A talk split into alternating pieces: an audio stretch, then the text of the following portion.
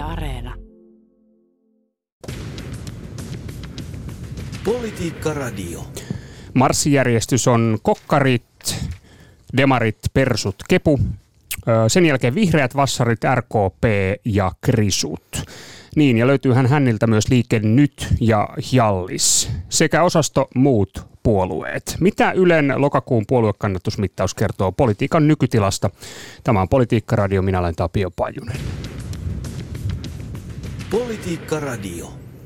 Ja tervetuloa Politiikka Radioon Iltasanomien politiikan toimittaja Hanna Vesala. Kiitos. Vai oliko jo esimieshommat kutsuneet? Joo, se nyt yhteiskuntatoimituksen esimies, mutta politiikan toimittaja on aina hyvä yleistermi. Sekä tervetuloa Yle Uutisten politiikan toimittaja Matti Koivisto.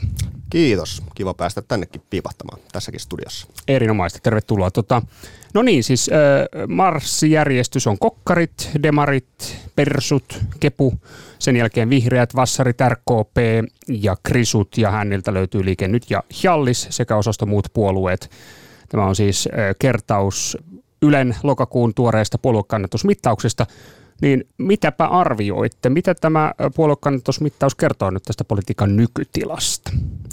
No ehkä se kertoo sen, että nämä asetelmat ovat aika lailla niin kuin jumiutuneet tähän, että näissä ei ole juuri ollut mitään heilahduksia pitkään aikaan, että, että että nyt niin kuin kuntavaalien jälkeen tämä tilanne on ollut hyvin vahvasti tämä, ja persut ei näytä tuolta uuden puheenjohtajavaihdoksen myötä nousevan mihinkään, ja varmaan mennään tuohon vihreisiin ja vasemmistoliittoon, joka on ihan kiinnostava juttu, koska kyllähän näissä ilmastotoimissa vasemmistoliitto yritti kauheasti tässä nyt päästä vihreiden rinnalle tähän keskusteluun mukaan ennen riihtä, niin se on ihan, näyttää nyt sitten jollain tavalla onnistuneen. Mm, Matti, mikä arvio?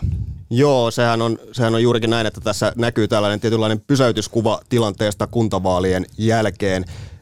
Ja sinänsähän tämä kertoo siitä, että vaikka politiikan syksy on käynnistynyt, on ollut budjettiriihtä, on ollut eduskunnan istuntokauden alkamista, siinä ei mitään kovin yllättävää sellaista uutta ole tapahtunut, joka, jonka voisi arvioida muuttavan äänestäjien mielipiteitä.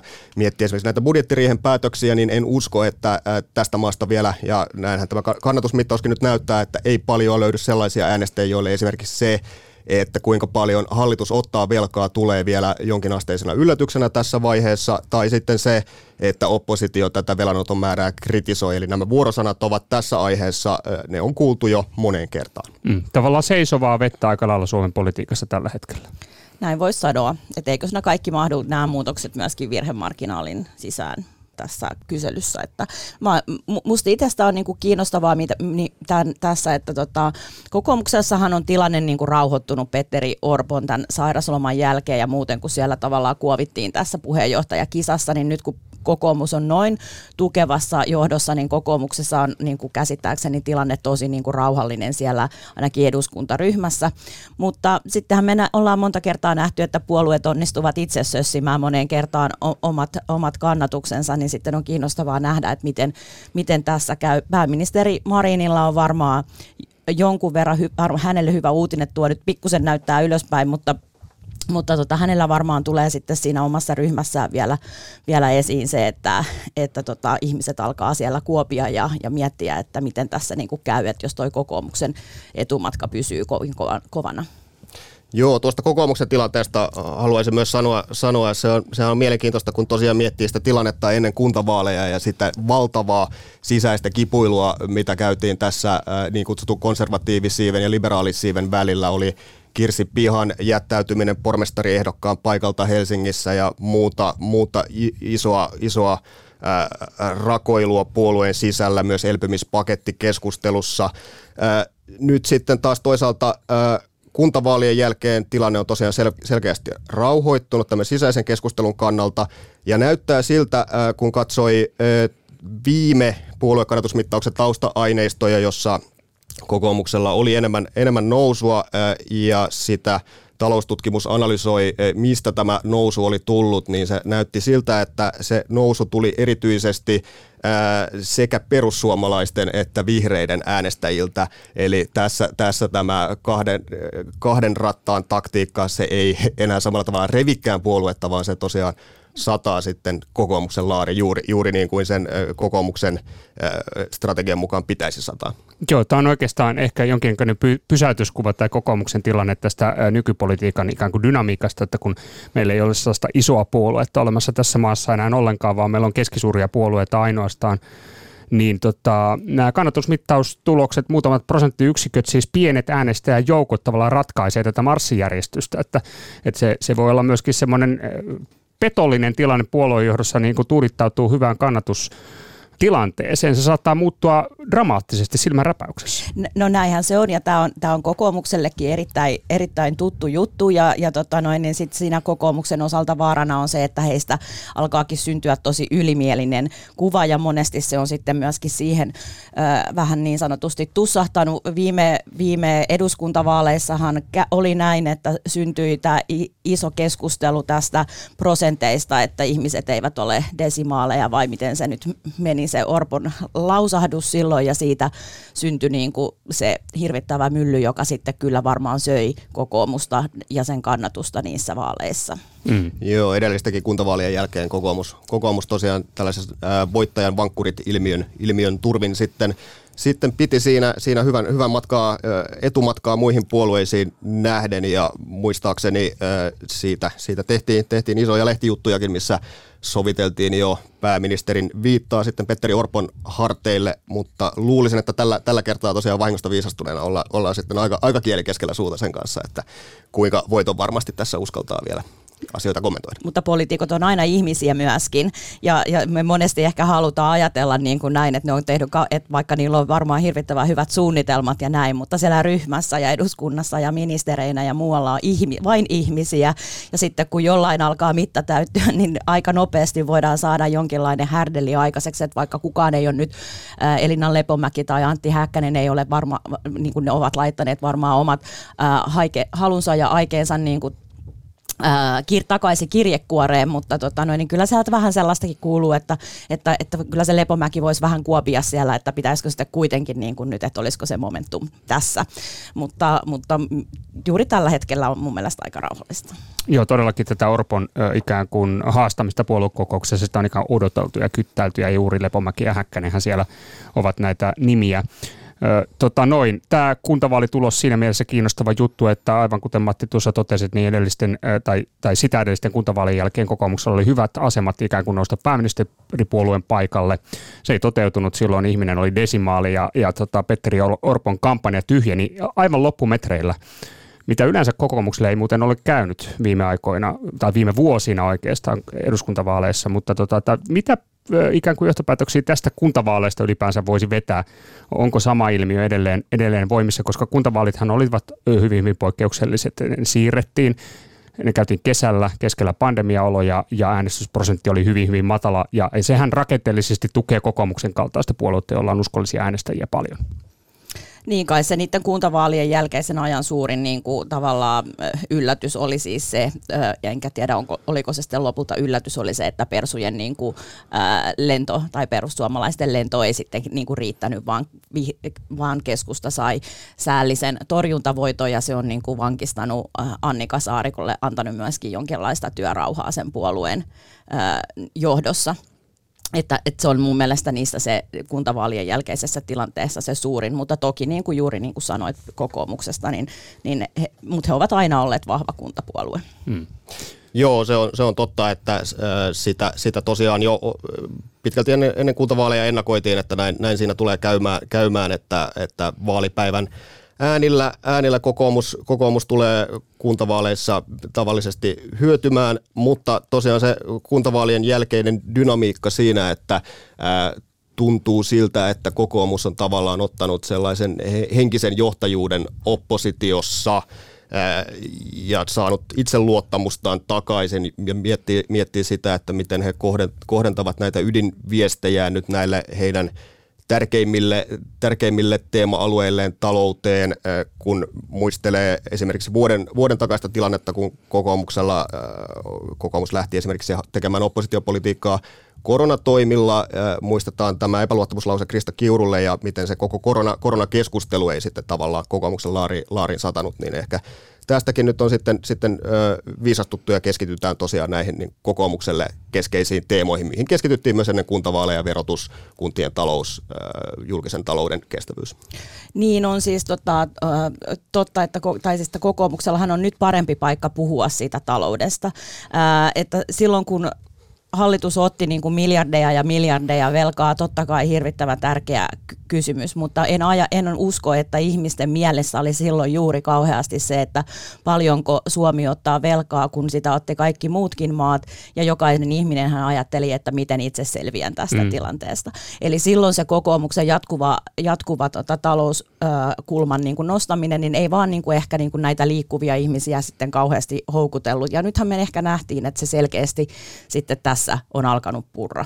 Joo, jos katsoo näitä vähän pidempiä aikasarjoja, näitä trendejä, niin tämä korona-aika kyllä siinä, siinä on semmoinen keskeinen tekijä. Voidaan ottaa vaikka hyppynyt niin kuin pääministeripuolue SDPn tilanteeseen, eli heinäkuu 2020 oli siis korkein piikki Ylen kannatusmittauksissa äh, Sanna Marinin SDPllä 23,4 prosenttia. Ja se oli hetki, jolloin tämä koronan ykkösaalto oli juuri laantunut. Edes siis Sipilän hallituksen pääoppositiopuolueena SDP ei muisiin lukemiin yltänyt silloin lokakuussa 2018 22,7 prosenttia oli tämä Antti Rinteen niin kuin suurin oppositiokauden piikki. Ja, ja tällä hetkellä siis kakkospaikalla pääministeripuolue kokoomuksen jälkeen, niin tota, Mistä tämä kertoo? Kertooko tämä juuri näistä ikään kuin tästä pandemiaoloista vai, vai, vai kertooko tämä jotain kieltä tästä Sanna Marin ilmiöstä? Tässä yhdistyi, yhdistyi ö, sekä Sanna Marin ilmiö tuoreena, tuoreena puoluejohtajana suomalaisille, suurelle osalle suomalaisista vielä, vielä äh, kuitenkin kohtuullisen tuntemattomat, äh, tuntematon henkilö nousee, nousee johtamaan Suomea ja sitten siinä, siinä vaiheessa iskee äh, täysin poikkeuksellinen tilanne, korona, koronapandemia ja tämän pandemian vaikutushan on myös muissa maissa näkynyt tällaisena keräännytään, keräännytään lipun ympärille ilmiönä, joka nostaa, on nostanut vallassa olevien puolueiden kannatusta. Ja siihen yhdistyi sitten tosiaan nuori, nuori naispääministeri, josta, joka tuli tavallaan uutena, uutena kasvona sitten julkisuuteen. Ja sitten sen, siinä on hiipunut sekä tämä korona koronailmiö että myös tämä Sanna, Sanna Marinin julki, julkikuvaan on, on tullut erilaisia, erilaisia kolhuja tässä matkan aikana, joka sitten on vaikuttanut, vaikuttanut kannatusta laskevasti, mutta toisaalta puolue on pääministeripuolueeksi edelleen melko, melko hyvissä asetelmissa, että tuo ero, ero tosiaan johtavaan puolueen, puolueeseen kokoomukseen on, on se noin puolitoista prosenttiyksikköä, Eli se ei, ei näytä, näytä niin, niin epätoivoiselta rämpimiseltä, kun miettii esimerkiksi edellisellä hallituskaudella äh, Sipilän johtaman keskustan, keskustan tilannetta. Eli äh, ihan, ihan, ihan täysin, täysin äh, toivoton ei tuo SDPkään tilanne ole. No ei se, ei se ole millään tavalla toivoton ja kysehän on siis tietenkin siitä, että, että tota noin, niin, äh, Suomi on hoitanut hyvin sen pandemian, se näkyy SDPn kannatuksessa, mutta nyt, niin kuin, nyt tullaan tavallaan niille niin, kuin, niin sanotusti Sanna Marinille vaarallisille vesille. Tätä koronaa ei niin kuin nyt enää ole siinä hänen agendallaan. Hän on tähän asti pystynyt aika hyvin myöskin määrittelemään sitä, miten hän on niin kuin, vaikka median käytettävissä. Nyt eduskunta palaa normaaliin arkeen, me kaikki mennään sen Karvamikin kanssa sinne ihan normaalisti hosottamaan ja kysymään kysymyksiä jokaiseen asiaan, mitä universumissa on esillä ja, ja tota, pitää olla vastauksia. Hän on kuitenkin aika tällainen, että hän haluaa niin kuin selkeästi niin kuin valmistautua aika mm-hmm, hyvin asioihin. Kyllä, joo. Ja tota, sitten sit on se oma ryhmä. Sanna Marinhan on hakenut tässä tätä niin kuin kannatusnousua SDPlle tai sen pitämistä tällä vahvalla niin kuin, vastakkainasettelulla kokoomuksen kanssa. Ja hän on niin kuin, tavallaan Äh, ehkä monet puhuvat, että hänellä olisi tällaista kokoomusinhoakin, ja kyllähän se sieltä niin kuin siellä salissa näyttää, hän itse kiistää tämän. Mutta, mutta tota noin, niin sit kysymys on se, että kun tässä kuitenkin ollaan matkalla eduskuntavaaleihin, niin, ei sel, e, niin kuinka pitkälle, voiko hän jatkaa tavallaan tätä vastakkainasettelua tai aikooko edes jatkaa sitä, koska kyllä tämä niin kuin puna, ä, sininen pohjakin on niin kuin pidettävä, pidettävä auki. Niin, niin mun mielestä se on tosi mielenkiintoista, että miten, mitä hän aikoo tehdä. Ja sitten tietenkin, kun hän on nyt keskustan kanssa tässä puolueessa, niin kyllähän näissä keskusteluissa on varmasti sovittu jotain, että ehkä ei nyt puhuta enää yrityksistä kauhean vastuuttomina ja, ja, ja, ja muita. Että tota, mä luulen, että hänen tämä puheensa myös näistä yrityksistä ja yritysten merkityksestä alkaa muuttua. Joo, ja se on jotenkin huomioarvoista, että tässä, tässä vaikuttaa siltä, että hallituksen sisällä on tosiaan varmaankin viime kehysriihen vääntöjen jälkeen sitten sovittu, sovittu tällaisen punamulta-akselin vahvistumisesta ja siinä on annettu tavallaan SDP ja Marin antaa vapaat kädet keskustalle tehdä omia avauksia esimerkiksi työn verotuksen alentamisesta, joita ei lähdetä sitten saman tien, saman tien tyrmäämään. Ja tavallaan, tavallaan tällä, tällä tavalla tuetaan sitä hallituskumppania. Joo, haetaan sitä punamulta liimaa, joka on ollut vähän heikoissa kantimissa. Taustalla oli tämä keskustan päätös sitten yllättäen kuitenkin lähteä hallitukseen mukaan siis rökälle vaalitappion jälkeen, joka oli tosiaan vaikea paikka puolueelle. Mutta nyt sitten tätä liimaa haetaan ja toisaalta kyllä se strateginen tilanne SDPllä on sellainen, jos katsoo näitä mahdollisia hallituskoalitioita, niin, niin kyllä se siltä kannattaa sinne sinipunaan pitää myöskin pystyssä. Mm. Juuri näin. Politiikka Radio. Joo, Politiikka Radio käynnissä. Minä olen Tapio Pajunen ja tänään vieraana on Hanna Vesala Iltasanomista ja Yle Uutisten politiikan toimituksesta Matti Koivisto. Käydään läpi Ylen lokakuun kannatusmittausta. Se on kiinnostava, vaikka ei siinä oikeastaan muutoksia olekaan. Seisova vesi on politiikassa myös sellainen asia, joka voi olla hyvinkin kiinnostava.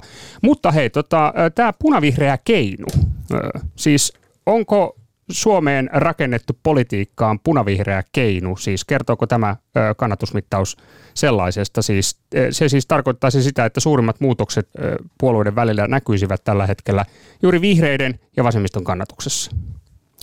Joo, siinä tosiaan on näkynyt jo pidemmän aikaa tällainen, tällainen ilmiö, että, että vihreiden ja vasemmistoliiton kannatusmuutokset ovat ikään kuin peilikuvia toisista, ja tässä se nyt on vielä erityisen tarkka peilikuva, koska vihreillä kannatus tosiaan laskee sen tasan prosenttiyksikön, ja vasemmistoliitolla nousee tasan, tasan prosenttiyksikön, ja kyselin taloustutkimuksen puolelta sitten näiden taustamuuttujien perään, ja siellä todettiin, että kun katsotaan näitä kannatussiirtymiä, niin vihreillä totta tosiaan kannatus on vuotanut tuonne Vasemmistoliiton ja SDPn suuntaan, eli tuolla punavihreän blokin välillä tätä liikettä nyt erityisen paljon tapahtuu. Mm, punavihreä keinu. Tota, Hanna, mitä, äh, siis, mitä ajattelet siitä?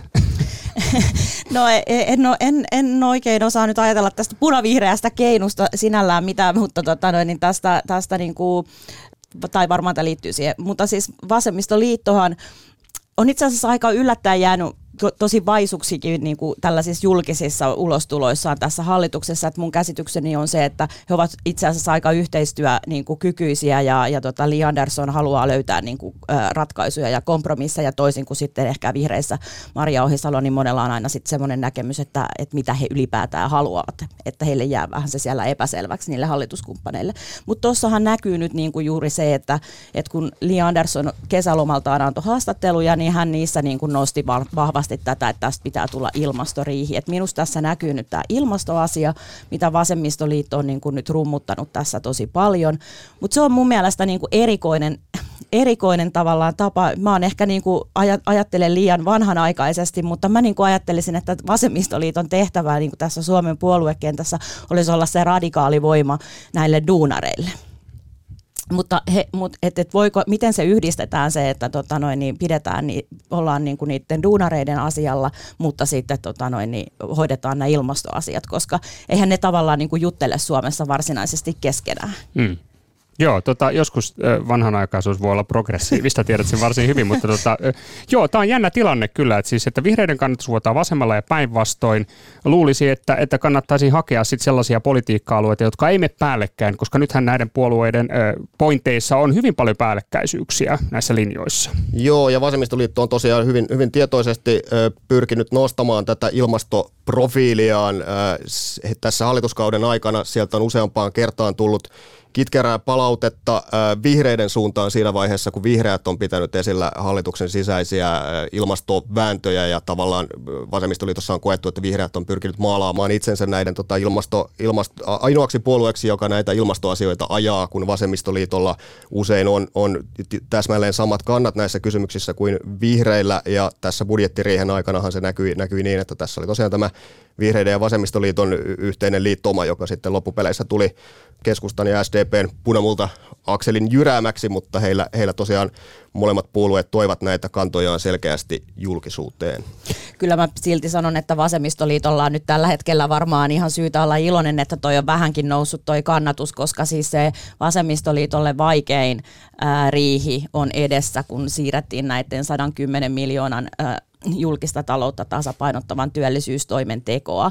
Ja mä en tiedä, mä oon itse miettinyt, onko sitten niin, niin että kaikilla näillä puolueilla, keskustalla, vihreillä, paitsi vasemmistoliitolla on ollut tämä oma 15 minutes of fame, niin kuin että he tota, noin, ne riitauttavat jo, jonkun riihen, niin onko sitten vasemmistoliiton paikka ää, siinä riihessä. Mutta siis he joutuvat sieltä tulemaan ulos niin kuin sellaisten päätösten kanssa, jotka mielestäni olisi ollut heidän järkevämpi tehdä ennen vaalivuoden alkua tai ennen sitä, kun eduskuntavaalit on mm. ikään kuin, niin kuin jo horisontissa. Että tota noin, niin Joo, heti, heti pohjille ikään kuin vaalikauden niin, alkuun. että nyt ne tulee sitten niin kuin aika, aika tota noin, niin pian. Että mä en, mun on vaikea nähdä, että sieltä riihestä voi tulla sellaisia päätöksiä, että keskusta voi, voi katsoa itseään peiliin ja sitten ja e, ilman, että tota noin, niin vasemmistoliitto olisi joutunut sitten tekemään ratkaisuja, jotka eivät heille ole mitenkään eduksi noista vaikeista työllisyyspäätöksistä, niin toisaalta esimerkiksi tuosta eläkeputken katkaisusta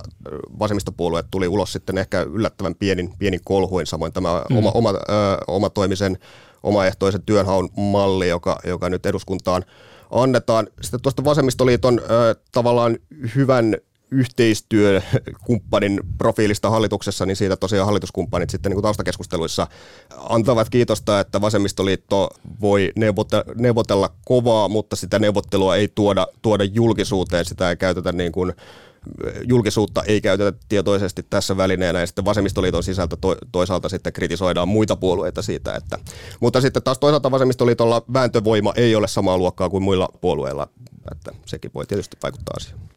Tota, no, tämä vihreiden tilanne, se on kyllä monella tapaa kiinnostava. Siis tuntuu, että hallitusvastuu niin kuin syö vihreitä tällä hetkellä, koska tota eduskuntavaalien jälkeen heinäkuussa vihreille mitattiin eh, peräti 15,1 prosentin lukemat Ylen mittauksessa. Ja nythän tuo kannatus kallupeissa on tuolla 10 prosentin tietämillä lähes sama kuin penkin alle menneissä kuntavaaleissa, toisin sanoen vihreillä, niin tavallaan mitä vihreiden ikään kuin pitäisi tehdä. Siis tavallaan tilannehan on hyvä heille siinä mielessä, että puolueesta puhutaan ja monista niistä teemoista, joita vihreät pitävät esillä, puhutaan.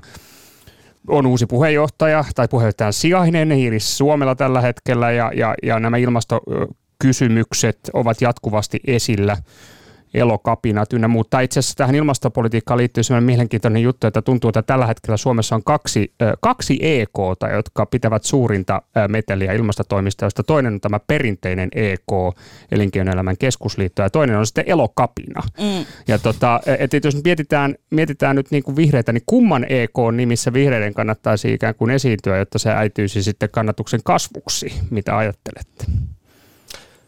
No se, se tähän toiseen, yhteys tähän toiseen EK, eli elokapinaan, niin sehän on vihreille tällainen, tällainen kysymys, jonka ympärillä he sitten joutuvat erityisesti sisäministeri Maria Ohisalo jatkuvasti steppailemaan, eli en, en tiedä, onko tänäänkään, kun pidetään kyselytunti, niin vältytäänkö sielläkään kysymykseltä, että, että joko, joko poliisiministeri nyt tuomitsee, tuomitsee ankarasti ankarasti elokapinan toiminnan ja vaatimus, vaatimus siitä, että, että tällaisen kansalaistottelemattomuuden ympärille syntynyt vihreä, vihreä liike lähtisi ankarasti, ankarasti tällaista toimintaa tuomitsemaan, niin e, sitä, sitähän nyt ei tietysti tule, tule tapahtumaan, mutta se, että kuinka tavallaan uskottavaa sitten on, että kansanedustajat vihreästä puolueesta lähtisivät täydellä painoarvollaan tukemaan elokapinaa siinä vaiheessa, kun elokapinan pointti nimenomaan on se, että tämä hallitus ei saa mitään aikaa ilmastotoimissa ja pitäisi tehdä paljon enemmän ja näin. Että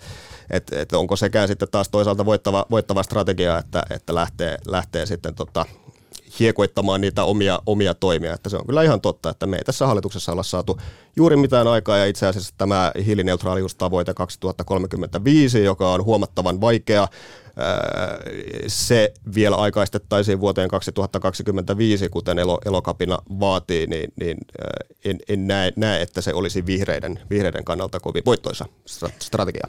E- eikä sellainen taida olla realismia muutenkaan. Äh, mutta tuossa Maria Ohisalon, niin kuin varmasti tämä keskustelu tästä, mitä hän tuomitsee ja mitä ei tule jatkumaan, niin tässä hän maksaa niin kuin sitä, josta jo jotkut vihreät konkaripoliitikot silloin hallitusneuvotteluissa varoitteli, että onko, onko tota noin niin järkevää äh, puolueen puheenjohtajan ottaa tätä sisäministerin salkkua, koska tavallaan tämä koko aikahan on kaikissa niin kuin näissä paljon kiinnostavissa ja puhuttavissa kysymyksissä, niin Ohisalo joutuu aina sellaiseen asemaan, jossa syntyy semmoinen, että onko hän niin kuin niiden ministeriönsä alaisten, eli poliisin ää, niin kuin, ää, johta, johtaja tai niin kuin niiden kanssa siis samoilla linjoilla vai onko hän niin kuin jotain muuta mieltä. Ja hän niin kuin jatkuvasti joutuu tällaiseen keinuun, jota mä en niin kuin tiedä, että se ei varmaankaan tyydytä myöskään niitä vihreiden niin kuin kannattajia, koska hän ei voi myöskään sanoa niin kuin suoraan sitä, että tota noin, niin hän on elokuvapinan takana, jihuu, mahtava liike, ää, mutta hän ei voi myöskään, niin kuin, mutta hän ei myöskään voi tyydyttää niin kuin näitä liikkuvia, liikkuvia äänestäjiä sitten muualla puolella puolella.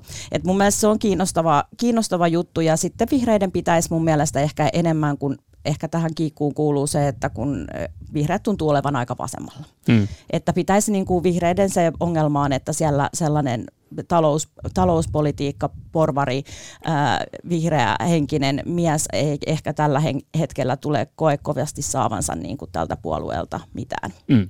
No tota, Iiris Suomella, hän on nyt sitten ö, toimii Ohisalon sijaisena ja tämä on vielä vähän auki, että miten tämä ministerikysymys nyt menee, että toimiiko hän myös saman aikaan ö, ministerinä. Hän on tämmöinen nuori nouseva vihreiden tähti monella tapaa. Niin miten arvioitte, pystyykö Iris Suomella tuomaan jonkinnäköistä muutosta, muutosta tähän niin kuin kannatustilanteeseen vihreiden kohdalla? En tiedä näihin EK, EK liittyen, niin hän nyt niin kuin no, nosti tota noin, niin tässä vähän niin kuin ensimmäisessä linjapuheessaan niin esiin, esiin tota noin, niin näitä ilmastotavoitteita ja sitä, että tämä vanha perinteinen EK on ollut niin kuin niissä hyvin esillä ja, ja tota noin, niin että, että teollisuutta ja, ja muuta, että, että ehkä siinä oli sitten pieni tämmöinen niin kuin nyökätys, nyö, nyökytys niillekin muissakin puolueissa, jotka ovat huolissaan siitä, että ovatko, ovatko vihreät niin kuin, tota, kiinnostuneita yrityksistä. Mm. Joo, hän on profiililtaan kyllä hyvin samanlainen kuin Maria Ohisalo, että sinänsä en, en välttämättä näe, että, että sieltä sellaista niin kuin uutta, ö, uutta äänestäjää potentiaalia sitten välttämättä sitä kautta löytyisi. Esimerkiksi tuo Atte, Atte Harjantajan nouseminen varapuheenjohtajaksi, niin sitähän on arvioitu, että hän, hän on selkeästi tästä tällaista niin kuin puolueessa pienenemään päin olevaa, olevaa oikeampaa, oikeampaa siipeä ja sitä kautta se, minkä, minkä mainitsit tuosta EKsta ja siitä, että miten se tosiaan on, on yksi, yksi mahdollinen – strategia lähteä argumentoimaan ilmastonmuutoksen vastaisia toimia nimenomaan elinkeinoelämän kautta ja EK, EK esittämien kantojen ja sitä, sitä kautta, että minkälaista hyvää se tuo, tuo Suomen elinkeinoelämälle, niin ehkä, ehkä tosiaan se on vielä jäänyt, jäänyt vähemmän hyödyntämättä se kanava. Mm. Tota, Muutama sana vielä tähän loppuun. Meillä alkaa aika olen kortilla, mutta tota, perussuomalaisista, siellä on kuitenkin nyt uusi puheenjohtaja Rikka Purra, niin miten arvioitte, että voiko hän olla tyytyväinen tähän tämänhetkiseen kannatustasoon? No jos nyt mietitään sitä, että kuinka paljon tuli, tota, ollaan, on kirjoitettu siitä, että Annika Saarikko ei saanut keskustaan kannatusta pätkääkään nousuun, niin kyllä tässä voi minusta myöskin kysyä, että, että, että saako Riikka Purra sitä tästä mihinkään nousuun, että kyllä se nyt niin kuin vaan näyttää siltä, että, että itse en usko, että tuot vasta kauheasti mihinkään liikkuu. Hmm. Tässä on toisaalta ei, ei ole ollut ö, Riikka Purran puheenjohtaja-aikana, hänet Seinä, Seinäjoen puolekokouksessa elokuussa valittiin, niin tällaiset perussuomalaiset teemat eivät hirveästi ole, ole olleet keskustelussa. Ja toisaalta perussuomalaista voi, voivat huokaista helpotuksesta siitä, että, että Halla, Halla-aho, joka oli sitten tällainen tällainen suorastaan messianinen hahmo puolue, puolueen sisällä, että se, sen jälkeen kun hänet, hän vaihtui Riikka Purraan, niin kannatus on kuitenkin pysynyt täsmälleen käytännössä täsmälleen samalla tasolla kuin mitä se oli näissä viimeisissä mittauksissa halla johdolla, että itse en olisi pitänyt mitenkään erikoisena sitäkään, että, että tässä olisi näkynyt semmoinen selkeä, selkeä droppi siinä vaiheessa, kun halla sieltä keulilta lähtee. Mm, eli tavallaan äh, si- siihen voisi olla tyytyväinenkin, vaikka kannatus ei nousi. Niin, mutta jos ajatellaan, että ennen niitä vaaleja, niin perussuomalaisten, perussuomalaiset oli hyvin pitkään Suomen suurin puolue. Kyllä. Niin jos ajatellaan tavallaan siihen, että se, se troppi tuli niin kuin kyllä kuntavaalien jälkeen, mutta, mutta näkyykö siinä jo myöskin niin kuin jotain tästä halla hommasta en osaa sanoa, mutta, mutta tota, no, niin siihen, kannat, siihen verrattuna tuo luku on huono. Kyllä. Hei, kiitoksia Hanna Vesala Ilta-Sanomista ja Matti Koivisto Ylen politiikan toimituksesta Yle Uutisista siis näistä analyyseistä ja jatketaan puolueiden analysointia varmasti sitten seuraavan kannatusmittauksen yhteydessä viimeistään. Tämä on Politiikka-radio, minä olen Tapio Pajunen. Politiikka-radio.